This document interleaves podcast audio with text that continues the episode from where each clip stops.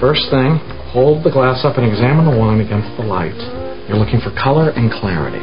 Just get a sense of it, okay? Okay. Ah, thick, thin, watery, syrupy. Okay?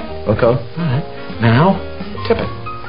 What you're doing here is checking uh, for color density as it thins out towards the rim. Uh, that's going to tell you how old it is, among other things. It's usually more important with reds. Okay? Okay. Now, stick your nose in it. Don't be Yeah. shy. Really get your nose right in there, really. Mm, a little citrus. Maybe some strawberry. Mm. Passion fruit. Mm. And oh, there's just like the faintest soupçon of like uh, asparagus, and there's a just a flutter of like a like a nutty Edam cheese.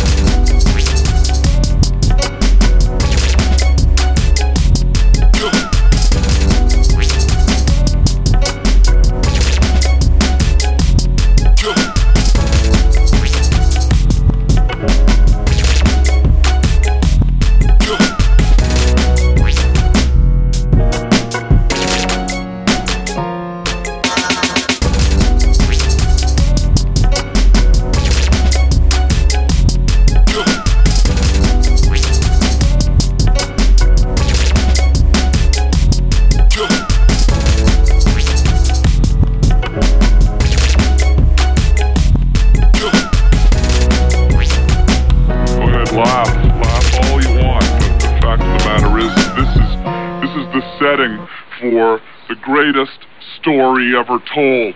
Okay?